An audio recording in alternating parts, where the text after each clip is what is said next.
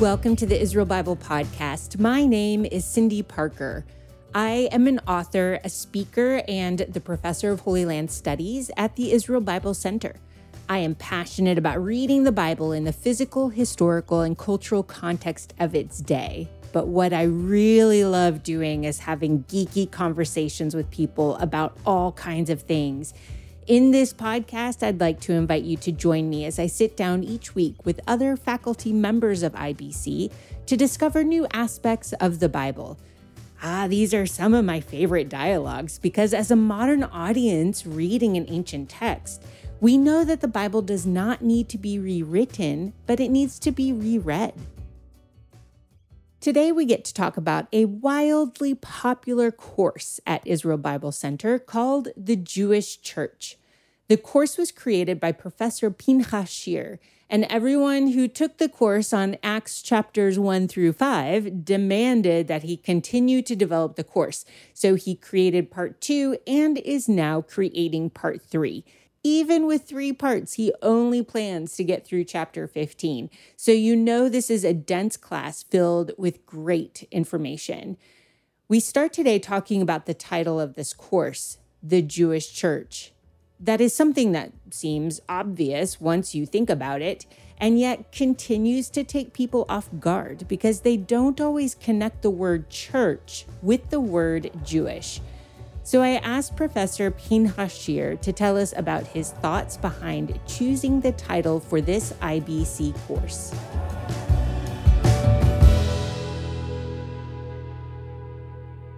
It was actually meant to be very provocative in that sense. You know, besides the fact that we already had another course with a similar name. So we have the stories of Jewish Christ, which also meant to be provocative in a way because people think Christ, you know, like Jewish Christ, what do you need to add to that?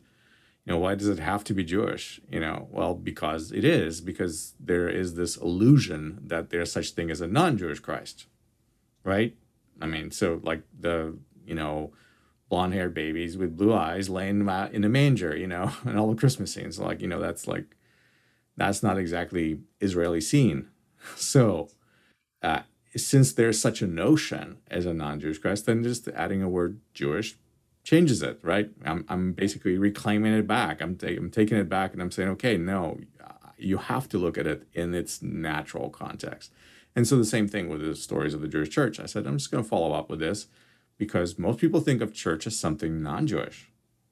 I mean, it. Um, if I ask people, church, they think Gentile. Yeah, synagogue, Jewish. And these are the lines that have been drawn for a long, long time. So if I want to get people out of that type of thinking, which is what's really necessary if you're going to study Acts, then I kind of have to force the issue. And therefore, I say Jewish church, and all of a sudden, now people are saying, now, what are you talking about? Well, yeah, I'm talking about the kind of church you don't know. Because the church you know, the one that you are familiar with, the one that you're comfortable in, it's not what we see in the book of Acts. So, can I get you out of your environment and into a different context. I'm going to get you into the Jewish church, which is nothing like the one you know. And that's, I think, a little bit kind of strange for people and a little bit exciting at the same time because they know they're getting into something that's different and historical and unusual. Uh, and and that's the exciting part, you know, I, I, I think. But another aspect is that they're also going to the text that they themselves know. And and there's also always that aspect of seeing something new in something that's old and familiar. Now, to me, I love that kind of stuff. And show me something new out of something what I already know. And that's what I do with people. I just kind of bring out the aspects of uh, the text they already know in a completely different way that I haven't looked at it before. And it's interesting because you make the distinction early on in your course that you say something to the effect of because Gentiles weren't following Jesus in the Gospels. And that also might surprise people if they don't stop and think about it first, because Jesus interacts with a lot of Gentiles uh, throughout the Gospels. So, how would you distinguish the Jesus interacting with lots of Gentiles and making the claim there are no Gentiles following Jesus? Well, the the claim is very simple. I mean, it's a historical claim. You basically have this Jewish preacher traveling to the countryside. You have this rabbi traveling to the countryside, and he's in Israel. And of course, he's going to encounter Gentiles. Why? Because they're Gentiles living alongside of Jews. I mean, Jews are a conquered territory. But the Romans, you know, before Romans, there were Greeks. And yes, there are people there all over Israel who have been living in that land in various capacities. And so, yes, you're going to encounter non Jews. But at the same time, how many non Jews follow a Jewish rabbi around the countryside, just from place to place, listening to his ramblings about some prophets and some coming great times? Like, that is not something but an average Greek or Roman would even care about. In fact, their world is so vastly different. Even if they did understand what the rabbi said, which I doubt it was in translation, I doubt it was in Greek, let's put it that way and if even if translation was provided, uh, I doubt they would understand the concepts that were behind it because you're speaking to a culture that is basically permeated with the world of the Bible. They read the prophets in the synagogue. Okay, they sing psalms. Their entire life of worship and uh, is and teaching from their mother's womb, the Torah. You know, and so when you grow up in this and you understand this, this is natural to you then of course you understand what in the world the guy is saying. But if you're an outsider, uh, I mean, it's just like me enrolling into a school in, you know, Tibet. I would have no idea what in the world they're saying because I don't speak the language and I certainly don't uh, understand any of the Buddhist concepts without formally, you know, getting into those texts. I would be lost. And that's what I think what anybody would be. So, yeah, when I say uh, Gentiles were not following Jesus, yes, there's interaction with Gentiles in the Gospels, but they're not his disciples. They're not going from one hill to the other hill. They're not the ones sitting around the campfire eating fish with him. That's not happening. In fact, it doesn't happen until much, much later in the book of Acts. You know, so people visualize this idea because they're looking at the reality that they know today but they're not realizing that there was no Gentiles present there, so, sort of say, as followers of Christ. They're always in the milieu, but they're not following him. And when we get into the book of Acts, it's the same exact story. That's what I want people to realize that for decades, there are no Gentiles. No, I mean, Pentecost, no Gentiles. I mean, everybody thinks like Pentecost, like, oh, the nations are coming to Jerusalem and here they're hearing the good news and the tongues of fire and all of this stuff. And that's exciting because that's how every pastor probably preaches Acts 2, right? But that's not what the reality is. The reality is these are Jews from all the countries of the world that they've been scattered by, probably by force, probably as a result of slavery and war. And here they're coming back to Jerusalem to worship because now maybe now they've gained their freedom back. They were emancipated in some way, and now they're coming to celebrate the feast. And and they're hearing all these languages being spoken, and they say, "Wait a minute, how do these people know these languages? This is this is where I live right now. How is this happening?" And and so there's a little bit of a kind of a mind switch that has to happen in, in people's uh, conceptualization of this moment in Acts 2 that this is still a Jewish crowd. And because, frankly, Greeks and Romans didn't care to travel to Jerusalem to worship the God of Israel, they had nothing to do with that. They would have no business being in Jerusalem during a festival like that. This is a fun geographical bit of information. Jerusalem is so prominent in scripture that we think of it as a huge city that everyone wants to live in. The Bible tells us of all of these festivals and how people seem to often travel to the city, but that is only from one particular point of view. For those who don't care about the temple and don't care about the history that is preserved in the very rocks, valleys, and horizon line, there was little to entice people to live in the city. Among Herod's great building campaigns, he built himself a large opulent palace in Jerusalem. But when he died and Roman governors eventually took control over the area, they spent little time in the palace in Jerusalem and a lot more time ruling from the Rome adoring city of Caesarea Maritima. We have to read contextually And in Acts, when pilgrims are in Jerusalem for Pentecost, we have to recognize that it's for the celebration of Shavuot.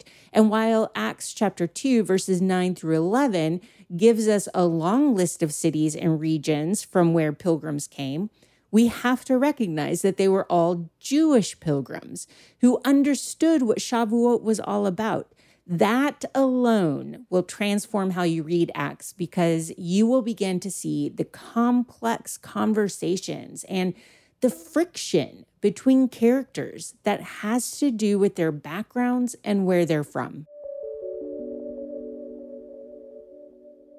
Yeah, there's a lot of cultural context and there's a lot of um, sort of say even ethnic tensions that are happening there in the book of acts that we're not aware of because we don't have those ethnic tensions right now for us this has all been settled and it's all nice but we don't fully understand the animosity that actually exists between people there um, and and because we don't feel it today we project ourselves always, always into the text which is in a way is good, but in a way it's bad because it takes us away from reality.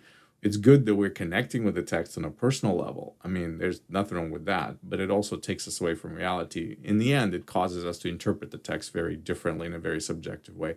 So, my hope, my job is to pull people out of that environment and say, okay, let's step back into the history. Let's look at what really happened and let's immerse ourselves in their world and try to read it from their perspective, from their vantage point. And that's where people see a lot of the new aspects and angles that that makes it exciting. So yeah i forced the issue of you know there are no gentiles here early on. And i go through all the chapters and i say okay still not still not happening still not happening still, still not here.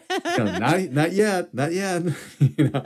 And i go and that's why i call it the jewish church because i go through the first 15 chapters and there's very few actually very very few non-jews in the first 15 chapters of acts. Yeah they're there but they're such a tiny minority that nobody even worries about them until you get to the council in you know chapter 15 and then it's more of a sudden all, all of a sudden that's a question now. Like well what happened for the first 15 chapters? You know because we're talking about decades now. Well that's when you realize now it's finally come into the forefront and now this is a point of discussion. But we've already got so many chapters under our belt well, I, I don't think at Israel Bible Center, I don't think that we have any kind of suggested, like, take courses in this order. At least I've never seen a list like this. But you and I, uh, even on this podcast, we have talked about one of the other courses you have about Paul in his Jewish world. And we were in the podcast anyway, we were comparing the area of Galatia with Corinth. And part of me now is thinking, I really should have done the Acts conversation with you first before yeah. we did that one. But, you know, people can listen to them, keep going back and forth and listen to them. But just because Acts really is just so foundational for the difficulty of the growth of the original church. It, it really needs to be read along with the Gospels. Yeah. I mean, even though it was written completely different, I mean, we have everything backwards in a sense. We have the epistles being written first. You know, you have Galatians coming to scene first, and then the Gospels appear later. And we, in our mind, think, no, that's not the way it's arranged in my Bible, right? When I open my New Testament, I begin reading from here. And you're thinking about it, then you're not really reading chronologically. I mean, there's a there's a reason why these things were laid out that way to kind of guide you in that way, but it, that's not actually how it happens. So, and no different than what we do right now. We're talking about acts. Uh, and this has been an ongoing project because I, you know, I did part one, part two, and it's been planned. So now I'm working on part three. So I'm actually finishing my notes right now, and I'm hoping to start recording soon on on Acts, you know, part three, which would be that latter section of the 15 chapters that I've decided to look at. And so it's been an exciting journey, but as I am backtracking, I'm also going and looking at some of the things that I recorded in, in other courses, in Romans and Galatians, and it's all interconnected. But actually, Acts present a very different picture of of of things sometimes. You know, what you carry away from the book of Acts is is different than what you get from some of the uh, apostolic letters that are being written. It's a slightly different take, and that's because I think who's writing and their perspe- their perspective. So I like to do Luke Acts just kind of like a set. It really meant to be together. It's like part one, part two, because it is really actually one story that he wants to tell you. So I tell people the best way to read it is just like read Luke and just go right into Acts and don't stop. It also strikes me the geography bit in Acts, like the fact that you're choosing to go 1 through 15 for the most part, aside from Paul's initial journey, everything is in the land of the Gospels. It's still the same land. And so you're you're still walking the same roads that have the same history with the same horizon lines that are provoking memories of the past and and that is really really significant for speaking volumes to the the people who are hearing the message in their those first few chapters and then it's and then it's a whole dramatic other story once you move into asia minor and head off towards Rome. But it's and you know, yeah. I pull up maps and I show people, okay, this is the road that they would have taken, going this way and that way, because you know those roads are actually still there. people don't realize it, but they are still there, and and we know which route they would have taken coming that way. Uh, but yeah, it, to me, geography is a big part, obviously, of this, and especially when we're in Jerusalem and so much of Acts is happening in Jerusalem and I think people don't really have a good handle of where things are unless people have been there and stood there and walked the ruins and have kind of an idea of what things look like. It's very hard for people to imagine. So, yeah, I put up a lot of images of Jerusalem and a lot of ruins and try to kind of draw on top of it and say, I want you to realize that this is where they were. This is probably where this happened. And I want you to see the proximity to the temple. I want you to see where the entrance would have been and where the exit would have been and where the uh, the immersion pools would have been. And so as I go through the story of Acts, I'm trying to kind of connect people to the land in a very tangible way because I don't want them just to read the story. I want them to try to visualize where it happened. And because I have some good photographs, have have some nice images, uh, and also some reconstructions, you know, of, of ancient Jerusalem, that allows me to kind of put people into the story in a much more tangible way, you know, without having them travel with me to Israel and saying, okay, right here, right now, right. where we're standing. Which is still maybe ideal, but it's yes. really difficult for the majority of people yeah, to get it, over there. It's a long trip. it's a long and expensive journey. Uh, I, in like all the images that you're talking about, it struck me because I went through and I was refreshing my memory about your course. And again, chapters one through five are part one. And over and over and over and over and over, there's a picture of the temple. And it just sits there again as a this is a Jewish church. And they're still very active and involved in the temple. So within those first five chapters, the temple isn't ignored. People don't automatically walk away. It's still life as they've always done it, which involves a lot of temple time. Yeah, I mean, every prayer service, guess where it happens? I mean, this is the largest prayer spot. And why would you change anything? Why would you do anything? This has been the spiritual heritage, you know, for so many years. And so this is where everyone comes to meet God. And you don't ever separate yourself from the rest of the people.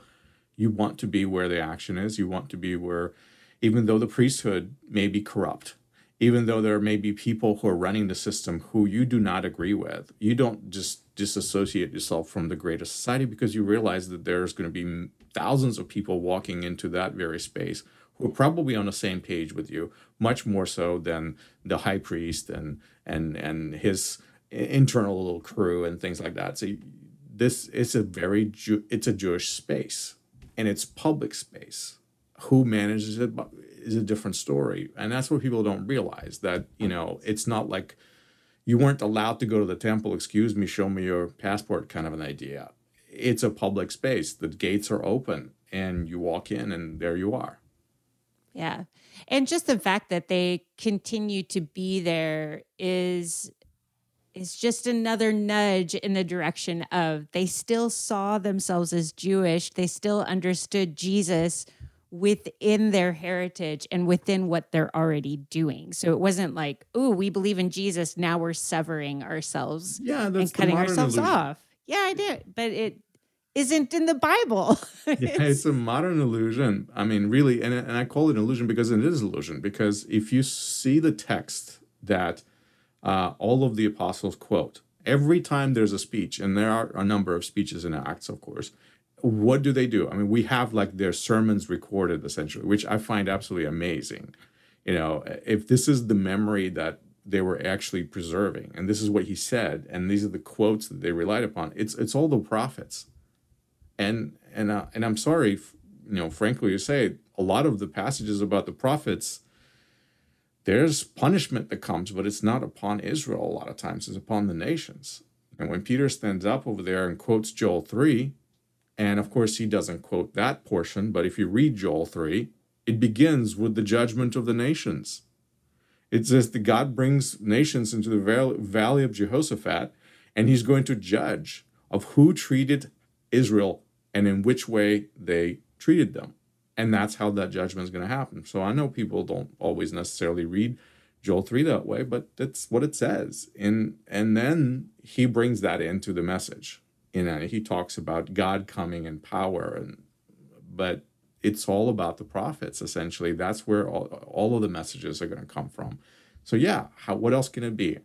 Uh, a lot of times people don't realize that the messages in the book of acts they have footnotes. They have those quotations sometimes they're direct quotes sometimes they're allusions. When you start reading those you go back to the original text and you say okay what is going on through their minds? Then all of a sudden that context is filled in and you're like oh now i'm on the same same page with them.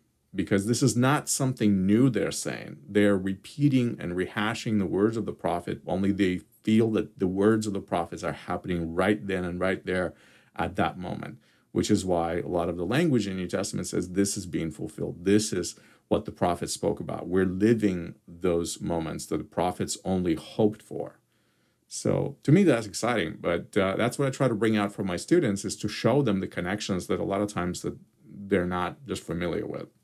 Can we talk more about Joel 3? Sure. this is fascinating to me. I'm in the middle of teaching a class on the prophets. And so I'm kind of obsessed by the prophetic words. And Joel, in particular, is really fond of the day of the Lord. And the day of the Lord, when it comes, is terrifying but can be a blessing. It kind of depends on if you're on the receiving end of the fierceness of God or if God is going before you and protecting you.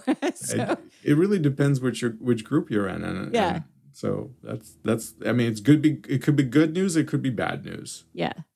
So what is Peter getting at? So you already talked about the beginning of Joel chapter 3, which the audience listening to Peter would have known. And so that would have sat as background text for them. But when Peter starts coming in with, in the last days, God says, I will pour out my spirit on all people. And then he goes into how all these different people, men, women, old, young, they will prophesy, the city will be rebuilt. What is what is Peter getting at? And how does that make any sense given the context of Pentecost? So, uh, understanding that he's an apocalyptic Jew, like Paul is also an apocalyptic Jew, and that means somebody who reads the prophets and believes the words of the prophets. They absolutely, in their heart of hearts, believe that what God said through his servants will come about. They don't quite know how it's going to come about, but they're looking for it every moment. And so, right now, that they have seen this amazing manifestation in Jerusalem, right? I mean, they have this display of God's power, the coming of the Spirit. It was promised, and here it is. So, what is their mind going to? Their mind is going to the prophets. They're saying, This is now being fulfilled. And they're starting to look for the references in prophets like, where is the prophet talking about this? What have we been promised? How can we connect the dots? And so I think Peter's mind goes uh, to Joel and he goes to that passage where he is actually observing what's happening. You you have God manifesting himself through a word, through prophecy, through visions, through these miraculous signs and wonders. And of course, that's happening in the last day. So that the idea of this, you know, Acharet Hayamim, the last days, the final days, is again on the mind of every apocalyptically minded Jew. They're thinking, is this the end? Is this when God restores all things? Remember what happens in the end of Luke. This is, is this when you restore the kingdom of Israel? I mean, that's how it sort of say flows into the book of Acts. And he says, don't worry, know, it's not for you to know. Everything's going to work out, kind of an idea. But that's what they're looking for. And the reason why they're looking for is imagine they're living under Roman oppression they are living in a society that is very harsh uh, upon them. And so, how much would they like to have freedom and independence and not to have foreigners involved in every affairs and telling them what they have to do and what taxes they have to pay and what they can and cannot uh, do in their own land, essentially? So, yes, you know, Joel chapter three, the beginning part would probably would where they want to go because they want to go straight to the judgment part, right? Okay, God, you're here. Let's judge these people, right? But that's not where Peter goes. Peter goes to the part of the outpouring of the Spirit because that's what just happened. So he happens to gravitate towards that part of the text. And it's actually not unusual for people to take different portions of the prophet and use them in a very kind of free way and to point to different messages that the prophets have said without sort of being consistent, without sort of setting up the context. But what we have to understand about prophets, and you would know this because you've been teaching the prophets, they're not texts that are sequential, they're anthologies. They're little tiny snippets. So trying to read prophet in a context as far as the literary context actually doesn't matter because they are little tiny chunks and they can be treated as little chunks. Now, you, in the prophets, you have to understand the historical setting, you have to understand the geographical setting, but the textual progression, because pro- the books of the prophets were not written as literary, you know, works of art. They're non-sequential, and, that's where it doesn't really help us. So while we're reading a narrative, and in a narrative, the flow is important, and you go from one part to the other part to the other part. That's important, but in the prophets, they're not like that that they were composed in these little chunks. And so, yes, Peter is free to go to that little chunk and basically avoid the one that talks about judgment. the it's interesting and I wonder if you could just briefly explain what an apocalyptic view would have been at that particular time in the first century. You cover this in your other course on the book of Revelations, which is an apocalyptic book. But just in case people haven't taken that particular course with you, to say Peter and Saul, then Paul, has an apocalyptic view, what does that mean that they're thinking about when it comes to the end times, quote unquote, and whatever the end times means for them. So the concept that Joel, for example, is very fond of, as you mentioned, the day of the Lord. Like that's what they're looking for. So the day of the Lord is a day when God restores all things, when there's justice upon the earth. And this is where basically God tangibly gets involved in human affairs to the degree where he starts just doing things. Where before he's kind of giving us prophets, sending us direction, giving us teachers, points us in the right direction, but essentially allows us to continue to make mistakes and get off course. And of course, then we get punished. But then there's a little bit of a course correction back and forth, but there's a lot of freedom that's being given. And that judgment moment is not there yet. So the day of the Lord is directly tied to the idea of judgment. And judgment is is that moment of accounting. That's where God says, okay, I have given you this land to manage. I have given you this time to get things right. You've had plenty of opportunities and you have messed it up. So now it's time.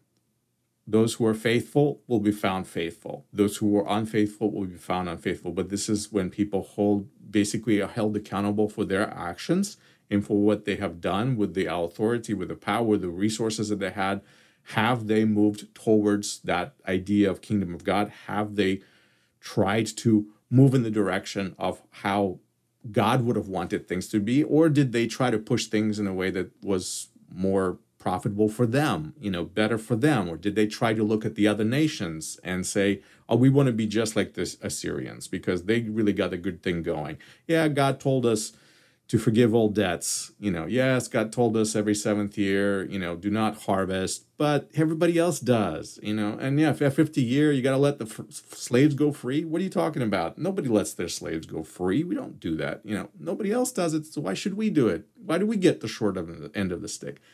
So there's this idea that this sounds like such a modern conversation. it is because we're people and things don't change things don't change. We're human beings. We compromise all the time. Like we know what's right, but we don't want to do it. because around us there are people who are not following by the same rules and why should we limit ourselves to follow the and straight you know stay on the straight and narrow path where everybody else wanders in every direction they want and so that's very alluring to us because in the end we want to be like everybody else we don't want to stick out but that's not the calling of israel that's not the path that god has designed god said oh, you're my people you're different i don't want you to be like anybody else i'm going to give you a bunch of rules to make sure that you don't do anything like anybody else. I'm going to give you a different system of economy. You know, you're going to have a different economical system set up in your country. I want you to treat people differently. Yes, these people do it this way, but this is how I want you to organize your lives. And so, are we faithful? Are we not faithful? That's what the day of judgment is all about. Are we trying to move in the direction that God has laid out, or are we going our own rebellious way? And so, there's been cycle after cycle in the history of Israel where these moments of going away and returning, going away, and returning. And that's really the human journey. I think everybody identifies with that part, which is why people can read the history of Israel and they can see themselves in that. We're all like that. It's human nature. But then when you get to that moment of judgment, that's when you say, okay, uh, the time has run out. Now God has taken over control because we have shown ourselves not to be effective anymore. And now, now is the time of restoration because we can only basically mess things up for so long. And God is going to restore things. That's what the prophets are talking about. They always talk about returning back to God's ways, to how things used to be. I gave you good instruction, you know, follow that. And and then if not, there's judgment. I mean, this is no different than Deuteronomy. That's how Deuteronomy ends. Judgment you know, if you don't follow, there's consequences. So that's that ultimate apocalyptic view.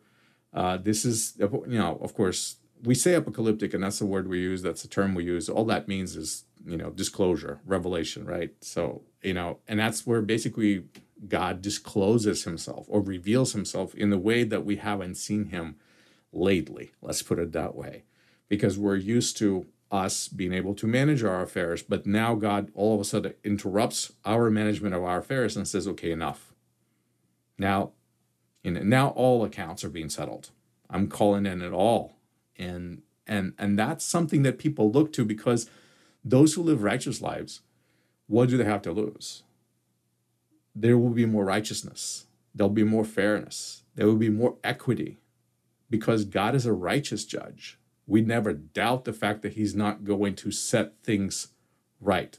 We don't have to worry about God being unjust and punishing somebody who's really not guilty for something they did not do.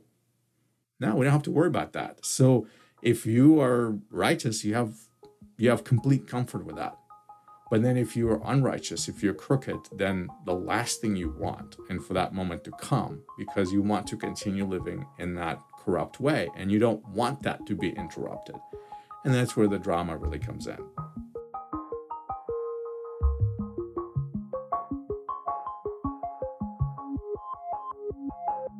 We obviously cannot be done talking about this course. We still have to talk about Peter's use of the Psalms and why on earth people give all their stuff away in chapters 4 and 5.